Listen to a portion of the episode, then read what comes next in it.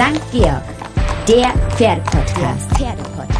Ich freue mich wahnsinnig, dass Daniel Deusser Zeit gefunden hat für uns, ähm, für unseren Podcast. Ich bin Jan Tönnies, Chefredakteur vom St. Georg und das ist unser Podcast mit Daniel Deusser, der 2019 der gewinnreichste Springreiter der Welt war. Daniel, 2,3 Millionen sind errechnet worden. Rechnest du heimlich auch so mit, so auf dem Rückflug von jedem Turnier?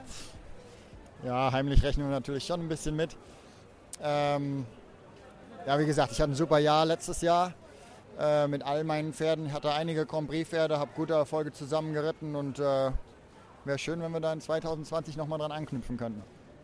Ja, mal ein bisschen geübt, da muss ich jetzt auf meinen Zettel gucken. Yoi Tsukitaki oder Konnichiwa? Kannst du damit was anfangen?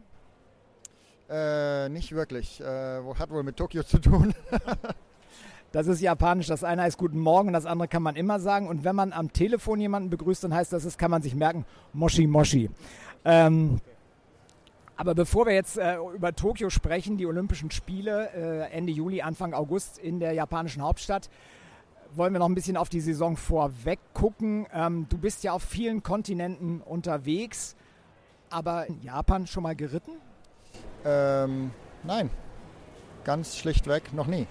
Wir waren in China gewesen, aber in Japan. Äh dein, äh, dein Plan ist gigantisch, dein Reiseplan. Hast du eigentlich so eine Frequent äh, Traveler oder so eine, so eine Bonuskarte? Bist du irgendwie Senator Club und wirst auf jedem Flughafen schon per Handschlag äh, in der Lounge äh, erwartet? Ja, wir haben ja immer so Phasen. Ja. Wir haben jetzt äh, Anfang des Jahres im April, Mai natürlich einige Reisen vor uns. Ende des Jahres sind normalerweise die Turniere mehr in Europa am Ende müssen wir sehen, dass wir genügend Pferde haben, dass die Pferde alle in guter Form sind und auch alle fit genug sind, dass wir diese ganzen Turniere überhaupt bestreiten können. Das ist eigentlich eine Frage, die ich mir immer stelle. Miami ist zum Beispiel immer Teil der Global Champions Tour, der Global Champions League. Dann geht es meistens direkt danach weiter nach Mexiko.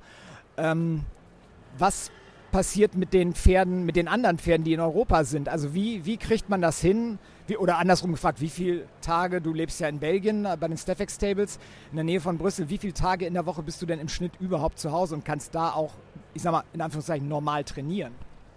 Ja, Fakt ist äh, ganz eindeutig, ich bin zu Hause von Montag bis Mittwoch, manchmal donnerstags, äh, von Freitag bis Sonntag fast nie und manchmal geht es auch Donnerstag schon los. Also je nachdem, wenn wir nach Mexiko oder Miami reisen müssen, müssen wir auch meistens schon dienstags los.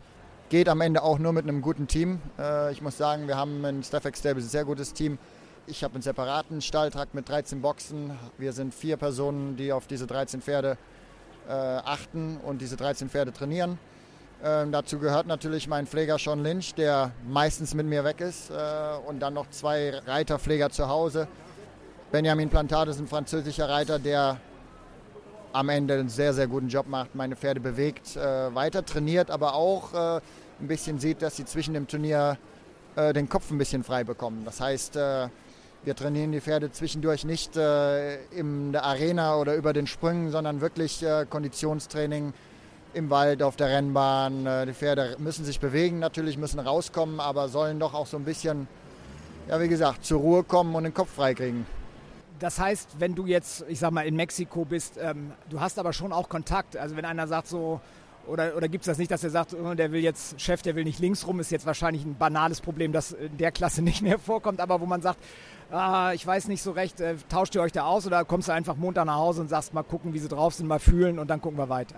Nee, nee, also äh, da ist schon jeden Tag äh, Kontakt, um auch äh, für mich zu wissen, wie die Pferde sind, auch zu planen ähm, wenn man vielleicht eine zweite Meinung hat und man sagt, okay, das Pferd, äh, ich weiß nicht, fühlt sich ein bisschen müde an oder ist ein bisschen nicht so motiviert wie sonst, dass man vielleicht dann auch sagt, okay, lass noch eine Woche länger zu Hause oder zwei und äh, da muss man natürlich auch die Planung ein bisschen verändern zwischendurch.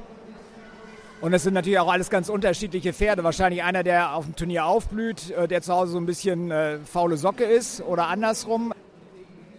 Gibt es so eine Sorte Pferd, die dir besonders liegt? Du hast eigentlich groß, klein, lang, kurz, äh, Stute, Wallach, alles geritten, aber hast du trotzdem so eine Präferenz für dich selber? Also die Präferenz oder die Pferde, die mir ganz besonders liegen, sind natürlich die Pferde, die im Parcours äh, schlau sind und auch wissen, was sie machen müssen. Im Vergleich zum Beispiel meine zwei Pferde Tobago und Callisto, zwei total unterschiedliche Charaktere. Äh, Tobago zu Hause eher der faule Typ, würde man ihm nie zutrauen, dass er einen 1,60 Meter Parcours springen kann. kommt im Parcours, auch wenn es ein sehr kleines Pferd ist, und er weiß einfach, er kämpft einfach mehr, hat einfach mehr Spaß daran. Äh, Callisto Blue, ein bisschen genau das gleiche. Zu Hause sehr heiß, schlecht zu handeln und man kriegt auch kein richtig gutes Gefühl zu Hause, wenn man springt. Aber mittlerweile weiß ich, äh, er kommt im Parcours, er ist die überwiegende Anzahl seiner Parcours fehlerfrei und dann spielt es auch am Ende keine Rolle zu Hause, wie gut die springen oder was man trainieren muss. Man muss einfach sehen, dass die Pferde bei Laune bleiben, dass sie fit sind natürlich. Und äh, dann fährt man aufs Turnier und versucht auf dem Turnier das Pferd so zu managen, dass er am Parcours einfach sein Bestes gibt. Stichwort Callisto, das war ganz witzig. Letztes Jahr in Aachen, Nationenpreis. Da saß Paul Schockemüll auf der Tribüne und sagte so ein bisschen schmallippig, na den habe ich doch nur so als Speedpferd 1,40, 1,45 verkauft. Auch ein Paul Schockemühle täuscht sich mal oder ist der einfach über sich hinausgewachsen? Ja, ganz ehrlich gesagt, das Pferd ist vielleicht auch noch ein bisschen gewachsen äh, in seiner Laufbahn. Auf der anderen Seite muss ich Pauls Meinung auch irgendwo unterstützen, weil wenn man zu Hause springt und das Pferd nicht auf dem Turnier sieht, dann traut man dem Pferd das einfach nicht zu, dass er einen großen Preis oder, oder Nationenpreis in Aachen springen kann. Aber wie gesagt, dann auch mit der Atmosphäre kommen die Pferde in den Parcours und wachsen 5 cm und dann ja, machen Pferde manchmal andere Dinge im Parcours als zu Hause. Ich kann mich entsinnen, letztes Jahr war das so, als du ähm, Killer Queen als, ich, was, als Ersatzpferd oder als Austausch oder irgendwie, ich habe die genaue Formulierung nicht mehr. Also sie war ursprünglich für Hamburg nicht geplant. Und dann hat sie da ihrem Gewinnkonto in den vier Tagen rund um Himmelfahrt einiges dazu getan. Genau. Killer Queen ist wieder eine andere Sorte Pferd, die schon seit siebenjährig eigentlich immer Prüfungen gewonnen hat, seit Youngster Tour auch ein Pferd mit sehr viel Vermögen ausgestattet. Ähm, da muss einfach die Reiterei und die Erfahrung besser werden im Parcours, dass das Handling äh, einfacher wird am Ende. Aber wie gesagt, in einem Jahr hat sie in internationalen Prüfungen doch einen ganzen Sprung nach oben gemacht jetzt. Ja, die Krönung kam kurz vor Silvester. Genau, mit dem äh, Weltcupsieg in Mechelen. Bis jetzt ihr größter Erfolg natürlich in der Laufbahn. Aber mit Killer Queen oder für Killer Queen habe ich noch andere Pläne und auch Hoffnung, dass sie in der Zukunft auch mal mein Nummer 1 Pferd wird. Okay, da sind wir schon beim Nummer 1 Pferd. Das ist aktuell Tobago. Das ist so ein kleines Pferd, dem traut man 1,60 gar nicht zu. Ich meine, du bist, äh, was bist du, 1,92? Ja, 1,90, genau. Und als dann dieser kleine Fuchs, also ich habe ihn beim Wettcheck in Rotterdam gesehen und da sieht man erstmal, wie klein der wirklich ist. Also man vermutet es, wenn du mit ihm reinreitest. Aber hast du da, als es hieß, den reizt du, Daniel, hast du nicht gedacht, so jetzt, äh, was war im Pilzgericht, Chef? Ja, wie gesagt, das ist auch immer, das hat immer damit zu tun, welches Gefühl gibt dir ein Pferd. Äh, manchmal reitet man im Parcours und man denkt, boah, haben die jetzt höher gemacht nach dem Parcours abgehen? Oder manchmal reitet man im Parcours rein und spielt überhaupt keine Rolle, wie hoch die Sprünge sind. Tobago hat ja gezeigt in den letzten Monaten und Jahren, dass er einfach alles springen kann. Sicherlich, das Gefühl beim Reinreiten ist nicht immer das gleiche als mit Killer Queen. Aber wie gesagt, er hatte den Grand Prix auf Aachen auch ziemlich einfach äh, gesprungen. Und am Ende, ja, ist es eine Zusammenarbeit. Ein Pferd muss natürlich mit einem guten Temperament auch irgendwo an die Sprünge ranziehen oder gehen wollen. Und äh, wenn die Pferde das machen, dann äh, ist das Gefühl meistens gut. Killer Queen ist eine von diversen Stuten, die du im Sport geritten hast. Hier gerade eben im Springen in Leipzig mit Jasmin dabei, die auch schon viel gewonnen hat. Ähm, Evita war ein super großartiges Erfolgspferd. Äh, ich sag mal, in, in, zu Beginn deiner Karriere bei Steffex. Hast du so einen besonderen Dreh zu Stuten? Nein, also. Oder sind die anders? Ja, manche Stuten sind schon ein bisschen anders. Im Großen und Ganzen spielt es eigentlich keine Rolle, ob Stute, Hengst oder Wallach. Sicherlich sind die Wallache vom Temperament her vielleicht die liebsten Pferde, die auch zu Hause. Ähm, aber auf unserem Level braucht man auch irgendwo ein besonderes Pferd, braucht man auch irgendwo ein Pferd, der dann auch schon mal was macht, was vielleicht nicht hundertprozentig äh, kontrolliert ist vom, vom Reiter, der dann vielleicht auch im Parcours noch mal 10 cm mehr gibt oder sich einmal mehr streckt, auch wenn der Reiter vielleicht äh, das nicht unbedingt fordert. Aber das sind natürlich dann die Kleinigkeiten, wo wir von der Qualität vom Pferd auch sprechen, ähm, die uns am Ende helfen zu gewinnen. Und äh, haben die vielleicht auch so, so, spezielle Eigenheiten? Ich meine, die berühmteste Eigenheit eines Springpferdes äh, ist seit drei Jahren äh, die Mango-Vorliebe von Alice, äh, von äh, Simone Blum von der Weltmeisterin, aber ähm, haben deine Spitzenpferde, haben die auch irgendwie, sei es im Stall, also jetzt nicht unbedingt, dass sie auch, was weiß ich, frittierte Mangos gerne mögen oder so, äh, oder wahrscheinlich Pommes bei euch in Belgien. Aber ist das so, verzeiht man auch so eine Eigenheit, wenn man sagt, aber genau das zeichnet ihn oder sie aus und das, das sind die 10 Zentimeter im Parcours? Ja, absolut. Ähm, gerade das Thema Jasmin von dem Bischof. Ähm, manchmal sieht man doch, dass er auch über dem Sprung nochmal so ein bisschen ausschlägt und äh, was für, die, für den Komfort in der Reiterei nicht unbedingt äh, ein Vorteil ist. Aber genau das ist der Punkt, wenn wir aus einer schwierigen Dreifachen rausspringen müssen und sie dann diesen Schnick noch einmal geben kann am letzten Sprung. Genau das ist der Punkt, wo andere Pferde vielleicht dann äh, auch mal einen Fehler machen und was sie dann noch zusätzlich machen kann. Ähm, in der täglichen Arbeit ist das natürlich manchmal unvorteilhaft, aber genau deswegen ist das hinterher ein Vorteil im Parcours. Du hast gerade schon gesagt, ähm, dein Pfleger Sean Lynch, ganz, ganz wichtig, der begleitet dich schon lange. Äh, der hat eine ganz interessante Karriere schon hinter sich, obwohl er, ist er schon 30, weiß ich gar nicht so, um und bei 30? Ja, dieses Jahr wird er 30, ja.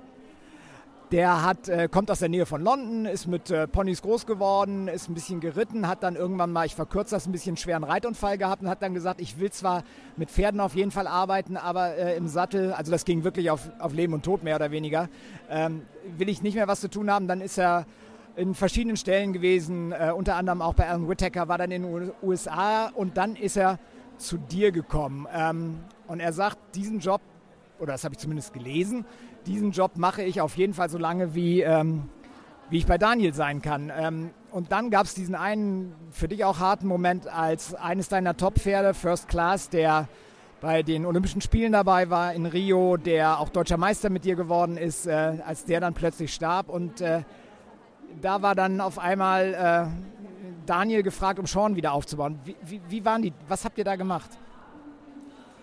Ja, was haben wir gemacht? Äh, wenn man jemanden verliert, äh, äh, ob das Mensch oder Pferd ist hinterher, für uns ist das äh, ziemlich das Gleiche. Das ist Teil der Familie. Ähm, wir reisen mit den Pferden genauso viel jeden Tag, äh, ja, eigentlich jeden Tag, von Montag bis Sonntag, äh, wie andere Leute mit ihrer Familie reisen oder mit anderen Menschen reisen. Sicherlich war das ein harter Schlag damals, als First Class verstorben ist im ersten Moment verliert man dann natürlich auch ein bisschen die Motivation, äh, nicht an dem Job, an, an, seinem ganzen Leben, an der Reiterei. Aber gut, äh, so ist das Leben leider. Es muss irgendwie weitergehen und äh, wir hatten schwierige Wochen, aber am Ende mussten wir uns auch gegenseitig wieder aufbauen und wir haben versucht, äh, andere Pferde aufzubauen und am Ende ist es uns auch vielleicht nicht in den ersten paar Wochen, aber geglückt, wieder zurückzukommen. Ja, und ich glaube, Cornet, also nicht Cornet Damour, sondern ich sag mal der andere Cornet, der hat da eine wichtige Rolle gespielt. Genau, in dem Moment oder äh, einige Wochen später kam Cornet 39, wie wir ihn nennen, äh, zu uns in den Stall. Ja, auch ein besonderes Pferd, äh, sowohl von seinem Charakter als auch die Farbe. Und äh, in dem Moment hat er auch wunderbar ausgeholfen. Er war alt genug, er hatte schon Erfahrung. Ähm, hat mit der Reiterin vorher nicht hundertprozentig funktioniert, aber es war doch so ein Charakter, der mir eigentlich ganz gut gelegen hat am Ende. Und äh, der hat uns dann doch wieder ein Stück äh, nach oben gebracht, ja. Das ist äh, die Frage der Zusammenarbeit. Ähm, also das gesamte Team, das zusammenarbeitet. Gucken wir mal ein bisschen auf äh, so einen typischen Turniertag. Du hast schon gesagt, eigentlich seid ihr permanent mit den Pferden zusammen.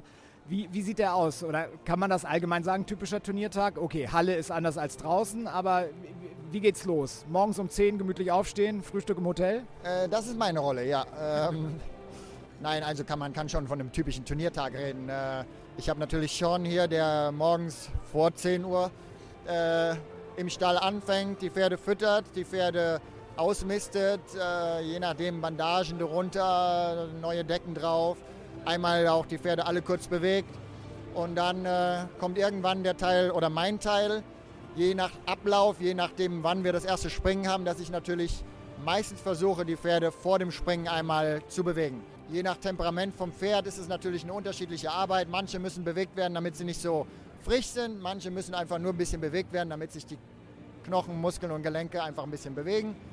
Ähm, aber alle Pferde normalerweise werden äh, einmal geritten von mir und dann auch morgens schon geführt natürlich von Sean, bevor sie dann äh, ihre Prüfung haben.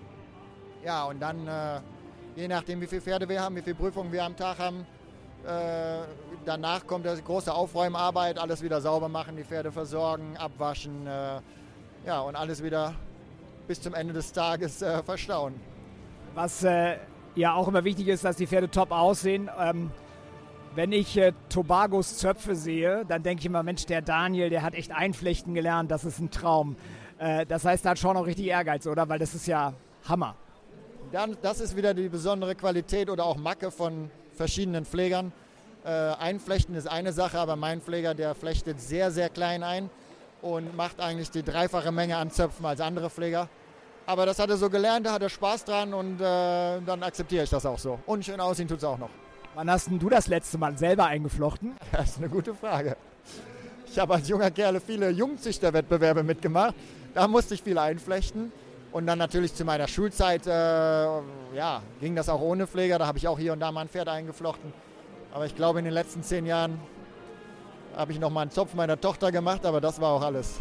Okay, das ist ja auch schon mal was. Und äh, vielleicht später, wenn dann die ersten Fürzügelklassen oder sowas dran sind, dann, äh, dann kann ja Papa einflechten. Oder äh, kann äh, äh, Caroline, deine Freundin und äh, die Mutter von Stella, kann die vielleicht doch besser einflechten?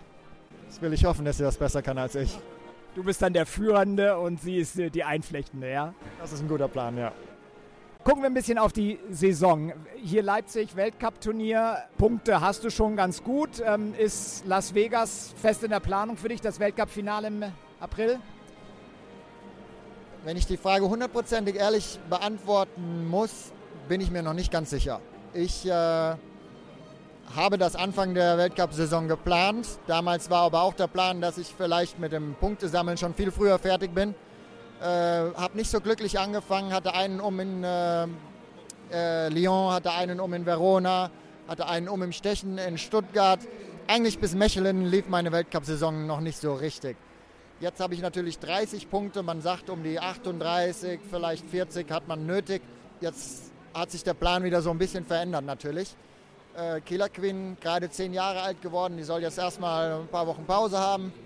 Jetzt habe ich Jasmin von dem Bishop hier, ähm, Callisto springt hier sein erstes Turnier seit äh, einigen Wochen. Der kommt gerade aus einer Pause zurück. Fühlte sich sehr gut an gestern, aber wie schnell der natürlich jetzt wieder in die Top-Prüfungen zurückkommt, das ist noch so ein bisschen fraglich. Ähm, wenn alle Pferde gesund sind, dann würde ich gerne zum Weltcup-Finale fahren, weil ich jetzt auch schon ein paar Punkte habe. Allerdings, wie gesagt, die Freilandsaison ist auch lang mit Nationenpreisen, mit äh, Olympischen Spielen wenn ich doch jetzt in den nächsten vier, fünf Wochen merke, ah, vielleicht wird das alles ein bisschen viel, dann muss man auch auf das ein oder andere Turnier verzichten. Und da Las Vegas natürlich viel Aufwand ist mit einem Pferd und dann auch wieder fliegen, zehn Tage sind die Pferde wieder weg, ja, muss man sich das überlegen. Also ich kann nicht sagen, dass ich nicht hin möchte, aber wie gesagt, der Turnierplan ist voll und man muss auch ein bisschen äh, die Form seiner Pferde bewerten. Las Vegas ist ja auch ein besonderes Turnier für dich, also Weltcup-Finale Las Vegas, das war so ein bisschen dein Durchbruch. Ja, genau. Zum einen war das mein erstes Weltcup-Finale damals in Stahl Tops. Äh, man muss natürlich auch noch dazu sagen, dass Las Vegas sehr spezial ist, auch für die Pferde, weil es eine sehr, sehr kleine Halle ist. Nicht jedes Pferd findet das da so super in Las Vegas. Äh, Im Vergleich zu Leipzig, äh, ich glaube, die Turnierfläche in Las Vegas ist vielleicht Maximum zwei Drittel von Leipzig. Also äh, da wird es schon klein irgendwann. Das Abreiten ist da auch in so einem kleinen, also kleinen nicht, aber niedrigen Zelt so ein bisschen. Ja, genau. Ähm, ja, die Bedingungen als Reitturnier sind äh, weniger gut als andere Turniere, da muss man sagen. Äh, trotzdem ist Las Vegas natürlich was Besonderes. Weltcup-Finale hat auch ein bisschen Geschichte da in Las Vegas. Und äh, wie gesagt, ich würde gerne dabei sein. Voraussetzung ist, dass ich zum einen erst noch genügend Punkte habe und zum anderen natürlich dann auch genügend Pferde noch habe, äh, um die weitere Saison zu bestreiten. Bei Las Vegas denkt man natürlich nicht sofort an, an Pferde, sondern erstmal an was anderes, so als Normalmensch. Ist da Zeit, sich Städte anzugucken oder, äh, oder ich meine, Las Vegas ist nun sehr speziell. Bist du einer, der sagt, ach Gott, warum nicht mal an so einen Spieltisch oder an so einen Automaten oder sagst du eher, ja, gucken, aber dann ist auch gut? Ja, das habe ich schon ein paar Mal gedacht, äh, sollen wir doch mal probieren, aber nach kürzester Zeit, wenn die Taschen dann leer waren, habe ich dann doch äh, realisiert, dass das nicht unbedingt mein Ding ist im, im Casino. Äh, nichtsdestotrotz muss ich sagen, gerade wie so ein Weltcup-Finale in Las Vegas, man ist da mit einem Pferd für wirklich eine Woche da hat man natürlich schon die Möglichkeit, auch sich die Stadt mal ein bisschen anzugucken oder mal die eine oder andere Show abends. Äh, ich habe sehr gute Erinnerungen an eine sehr interessante Show von David Copperfield da in Las Vegas. Würde ich mir auch gerne nochmal angucken. Aber wie gesagt, Voraussetzung ist, dass ich äh, mindestens noch zehn Punkte verdiene in den nächsten Weltcup-Turnieren. Ja, dann gehen wir mal weiter. Äh, Tokio. Das ist äh, Olympische Spiele. Klar, Saison-Highlight auf jeden Fall. Äh, Olympiasieger wird man für die Ewigkeit. Diese Olympischen Spiele werden ein bisschen anders sein als die davor. Da ist äh, sehr viel Reglementänderung. Wir können das mal ganz grob zusammenfassen. Es gibt nur noch drei Reiter, es gibt kein Streichergebnis mehr damit im Nationenpreis und vor allen Dingen gibt es erst die Einzel- und dann die Mannschaftsmedaille. Das Ganze dann unter klimatisch schwierigen Bedingungen, wobei wir auch alle wissen, sobald irgendwo Olympia ist, heißt immer, das Klima ist da unmöglich, da kann man es nicht machen und im Nachhinein ging es dann doch auch immer. Dieser Modus hat ja für viel Unruhe gesorgt und ähm, ja, wie, wie, schätzt du das ein? Persönlich äh, bin ich kein Fan davon. Auch die Art und Weise, wie dieser Modus eingeführt wurde, meiner Meinung nach ist das ja, weniger gut. Ganz, ganz kurz gesagt. Äh, es wird davon geredet, dass mehr Flaggen angeblich an den Start gehen sollen. Mehr also mehr Nationen? Nationen, genau. Ähm, allerdings ist das dann auch so, dass Nationen, die im Vorfeld sowieso gar keine Chance haben, natürlich teilnehmen können, aber der Top-Sport-Gedanke so ein bisschen verloren geht, weil einfach Top-Sportler aus Europa zu Hause bleiben müssen. Ähm, auf der anderen Seite muss ich sagen, Global Champions Tour, Global Champions League hat ähnlichen Modus äh, mit drei Reitern und äh, keinem Streichergebnis. Und zum Beispiel ein Turnier in Prag, wo dieser Modus ausgetestet wurde, war sehr, sehr interessant. Inwiefern? Inwiefern das einfach äh, im Teamwettbewerb teilweise Sachen passieren, die nicht erwartet wurden. Dass man, dass auch Nationen rausgeflogen sind, vielleicht schon nach dem ersten Reiter mehr Punkte hatten als ein anderes Team zusammen, weil es einfach kein Streichergebnis gibt. Und ähm, wie gesagt, ich bin kein Fan davon, weil ich ja, einfach der Meinung bin, wenn man ein gutes Team hat und auch einem Reiter was passiert, ja, ich weiß auch nicht. Die Streichergebnisvariante, das war auch immer interessant und es, war, es hat auch ein bisschen Geschichte meiner Meinung nach. Äh, ich bin dagegen, ganz deutlich. Aber wie gesagt, es war doch interessant in Prag zu sehen, wie das funktioniert. Was natürlich ein Nachteil ist auch, wenn jetzt wirklich mal äh, sich einer ein Eisen abtritt oder ein Reiter runterfällt oder einfach irgendwas Dummes passiert, einer am Sprung vorbeiläuft, dass das ganze Team sofort, auf Deutsch gesagt, weg, zerstört ist, fertig. Da können die zwei besten Reiter in der Welt mit den besten Pferden oder Pferd-Reiter-Kombinationen noch im Team sein, die normalerweise auch verdient hätten, bei einer Olympiade vorne zu stehen, die dann keine Chance mehr haben. Ja, die andere Seite sagt dann ja gut, wenn du äh, eine 4x100 Meter Staffel hast, äh, Usain Bolt stolpert, dann hat Jamaika Pech gehabt. Das ist dann auch der Sport. Ne? Ich finde es ja persönlich, ohne da jetzt was suggerieren zu wollen, ich finde es persönlich ein bisschen schwierig, dass nach zwei Springen schon der Einzel-Olympiasieger, und das ist ja nun wirklich der Titel, der alles andere überstrahlt, in einer Reiterkarriere stattfindet. Genau, das ist ein bisschen die zweite Regelung, dass einfach die Einzelwertung vor dem Teamwettbewerb stattfindet, was meiner Meinung nach auch absolut keinen Sinn macht. Aber das war die Entscheidung der FEI und äh, da hatten wir wenig zu sagen.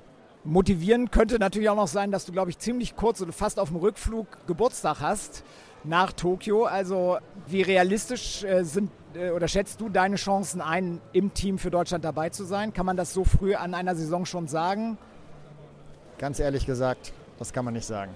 Äh, wenn man die Resultate und die Form meiner Pferde in den letzten Monaten bewertet, heute bewertet, dann müsste ich theoretisch dabei sein. Aber ja, bis Olympia sind noch einige Monate zu gehen. Äh, wie schnell verletzt, verletzt, sich ein Pferd oder wie schnell sind vielleicht zwei, drei andere in einer besseren Form als ich mit meinen Pferden.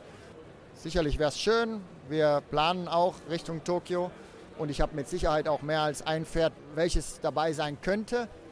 Aber ja, wie gesagt, es geht ganz, ganz schnell und wir müssen uns wirklich darauf konzentrieren, dass die Pferde erstmal gesund und fit bleiben. Jetzt haben wir viel über den Spitzensport gesprochen. Es ähm, gibt ja viele Leute, Fans von dir, die gucken und die sagen, ach, einmal so schön auf dem Pferd sitzen, einmal so erfolgreich reiten. Gibt es so ein paar Tipps, wo du sagst, jeder, der ein A-Springen, L-Springen oder eine Springpferdeprüfung reitet, was kann der im Training machen? Was sollte der bedenken? Äh, ja, einfach der ultimative Hashtag Double D-Tipp für ein erfolgreiches Springreiterleben. Ja, Den ultimativen Tipp gibt es bei uns eigentlich nicht.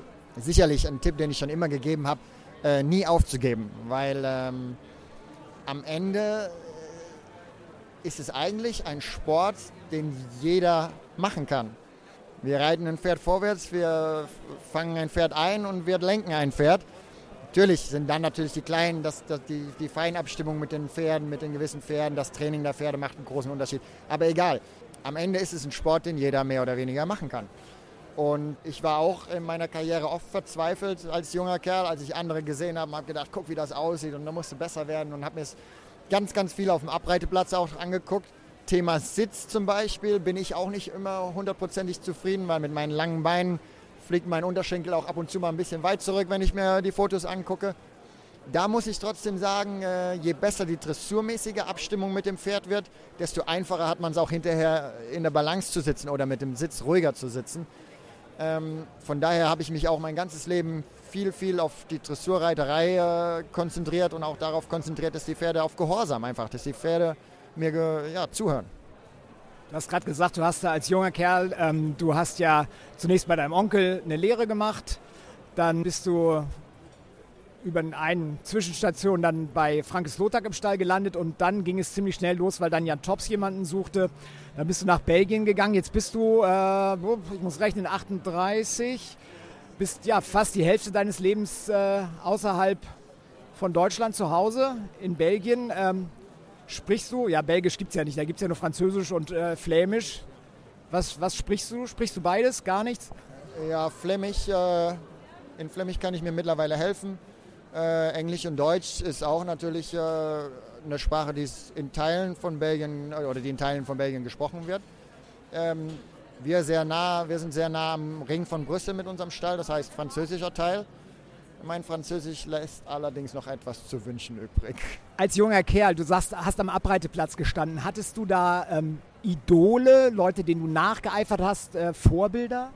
Ja, das ist auf jeden Fall ganz, ganz klar. Schon vor meiner Zeit bei Frankes Slotak war Frankes Slotak und John Whittaker immer die zwei Menschen äh, mit Milton und äh, Walzerkönig, die ich als kleiner Junge, ja, bin mit meinem Vater in die Frankfurter Festhalle gefahren und äh, das Einzige, was interessiert hat, war, was, wann kommt Milton, wann kommt Walzerkönig. Ähm, ja, umso schöner war es natürlich hinterher auch bei Frankes Slotak arbeiten zu dürfen und dann äh, viereinhalb Jahre auch lernen zu dürfen. Und äh, wie gesagt, in meiner Karriere hatte ich, glaube ich, verschiedene Schritte. Natürlich musste ich am Anfang viel lernen, um überhaupt zu Frankes Lothar zu kommen. Aber reiterlich habe ich da, glaube ich, am meisten gelernt. Danach Steig Tops war wirklich eine Station, wo man an Erfahrung alles mitnehmen konnte oder lernen konnte, was es, auf, ja, was es für diesen Sport gibt. Verschiedene Pferde reiten, äh, die ganze Logistik, viel äh, Reisen, alle Pferde, von junge Pferde bis internationalen Topsport reiten und dann äh, ja, auch die ganze Welt sehen, erleben. Hast du eine Lieblingsarena, ein Lieblingsturnier? Ich habe einige. Aachen ist natürlich als Deutscher was ganz Besonderes. Ähm, draußen Riesenturnier, Atmosphäre, unglaublich. Also als Deutscher ist das auf jeden Fall Favoritenturnier. Aber es gibt auch interessante Turniere, zum Beispiel Genf einige Wochen zurück. Wir haben ein super Turnier in Mexico City, was echt Spaß macht. Wir hatten ein Turnier in Sao Paulo vor einigen Jahren, was ein super Turnier war. Also es gibt doch gibt viele, viele gute, schöne Turniere in schönen Städten. Ich hätte jetzt ja gedacht, dass du auch Mechelen erwähnst, denn äh, während ich weiß nicht, wie man in Belgien äh, normalerweise Weihnachten feiert, aber bei euch, ihr wohnt ja in Mechelen, äh, ist Weihnachten so, so ganz ohne Arbeit, geht das, glaube ich, von beiden Eltern von Stella nicht so richtig, oder?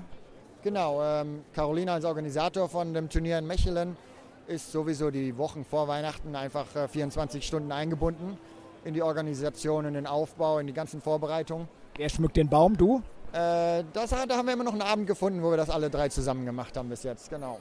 Ja, wie gesagt, normalerweise sagt man immer so ein bisschen, dass ja, zwischen Weihnachten und Neujahr Turnier und die Leute sind verrückt, aber wer einmal die Atmosphäre in Mechelen miterlebt hat, der wird mit Sicherheit zurückkommen. Da spielt es dann auch keine Rolle, ob das zwischen Neujahr und Mechel, äh, zwischen äh, Weihnachten und Neujahr ist.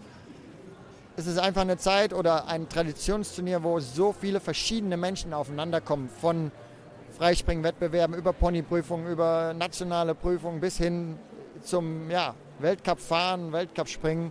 Dressur dabei, äh, alles zusammen auf zwei verschiedenen Reitplätzen. Äh, unglaubliches Turnier. Stichwort äh, Vater, seit fünf Jahren Vater. Hat das, äh, das hat dich sicherlich verändert, aber wie? Ja, man wird erwachsen. Oder? wie, wie, wie, verändert das einen? Ich war äh, auch nicht ganz sicher, ob mein Leben, so wie ich es vor der Geburt meiner Tochter gemacht habe, weitergehen könnte, weil ich halt viel unterwegs bin und äh, ja, am Ende die Mutter den großen Teil der Erziehung übernimmt. Aber in den letzten fünf Jahren jetzt beinahe hat sich eigentlich nicht viel geändert. Wir haben eine dritte Person in der Familie, wir haben sehr viel Spaß und äh, sind ein bisschen erwachsener geworden, müssen vielleicht die eine oder andere Sache ein bisschen früher organisieren. Aber im Großen und Ganzen äh, ja, ist das Leben nur lustiger geworden. Demnächst ist Kindergeburtstag. Ähm, bist du dann auch dabei? Genau. Äh, 15. Februar ist Kindergeburtstag. Turnierfreies Wochenende für Daniel Deusser. Wir haben noch so ein paar Kategorien, die würde ich gerne äh, mit dir noch schnell machen. Ähm, und zwar äh, haben wir da unter anderem die Kategorie Mein erster Gedanke. Ich sage dir ein Schlagwort und was dir spontan dazu einfällt, magst du uns dann bitte mitteilen. Mein erster Gedanke bei. Erster Gedanke bei. Belgien. Du hast angesprochen Pommes. Frittjes, wie man in Belgien sagt. Cornet d'Amour. Ja, Cornet d'Amour. Bis jetzt äh, der beste Teil meiner Karriere. Wie geht's ihm jetzt? Was macht er gerade? Äh, wahrscheinlich steht er in diesem Moment gerade auf der Koppel und äh, wartet, bis er wieder in die Box kann. Ja, er genießt sein Leben auf der Koppel. Nachts ist er bei uns im Stall, in der gleichen Stallgasse wie unsere Sportpferde. Und tagsüber steht er von morgens bis abends auf der Koppel. Jetlag. Jetlag haben wir in unserem Sport, ganz klar. Ist eigentlich kein großes Problem für mich. Springsport 2.1, sprich, wie sieht das in 20 Jahren aus? das ist eine gute Frage. Ganz großes Fragezeichen. Tust du was dafür, um dann, also 20 Jahre ist ja nicht so alt, da bist du noch keine 60, ähm, aber machst du sowas wie Ausgleichssport eigentlich so ein bisschen oder unterhält man sich da auch unter den Reitern, weil irgendwann zwickt's und die älteren Kandidaten, also ich habe einen Respekt, wie trainiert die noch sind, aber natürlich siehst du es einem Reiter irgendwann an, wenn er lange viel unterwegs war im Sattel. Genau. Ähm, wie gesagt, ist für mich schwierig zu, äh, zu beurteilen, weil ich einfach oder weil ich bis jetzt noch keine körperlichen Probleme habe oder hatte. Äh, ich bin absolut der Meinung, man muss fit sein. Je fitter man ist, desto besser und desto länger kann das seine Karriere auch sein. Ich habe auch verschiedene Sachen probiert, äh, gehe ab und zu auf Turnieren ins Fitnessstudio, schwimme oft auf Turnieren, wenn wir die Möglichkeit haben. Habe auch schon mit persönlichem Trainer versucht, mich fitter zu bekommen.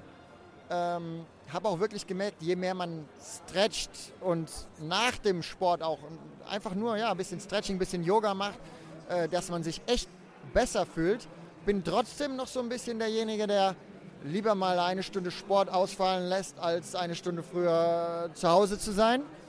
Ähm, wie gesagt, vielleicht kommt das in den nächsten Jahren noch ein bisschen mehr. Ich bin da absolut äh, der Meinung, das hilft und bin auch ein Fan davon. Aber momentan lasse ich auch gerne noch mal so eine kleine Stunde ausfallen. Das bringt uns gleich zur nächsten Kategorie und das ist unsere Kategorie Hop oder Top. Das heißt, ich sage einen Begriff und du sagst dann Hop, also oh Gott, bloß nicht oder Top, ja, kann ich voll unterstreichen. Hop oder Top, die schnelle Entscheidung. Schnelle Entscheidung. Turnschuhe. Top. Der Derbywall. Äh, äh, nein, äh, Flop, Flop für mich. Also selbst das 100. Deutsche Springderby, das in diesem Jahr ansteht, ist äh, das Turnier ist ein Thema als Global Champions Tour äh, Etappe, aber Derby, feste Hindernisse. Äh, nicht mein Ding, ganz klar. Ich ähm, bin auch da nie so richtig reingewachsen. Ich hatte noch nie ein Derby-Pferd, habe das Derby noch nie geritten, gucke mir das Derby sehr gerne im Fernsehen an und finde, dass das auch äh, interessant ist.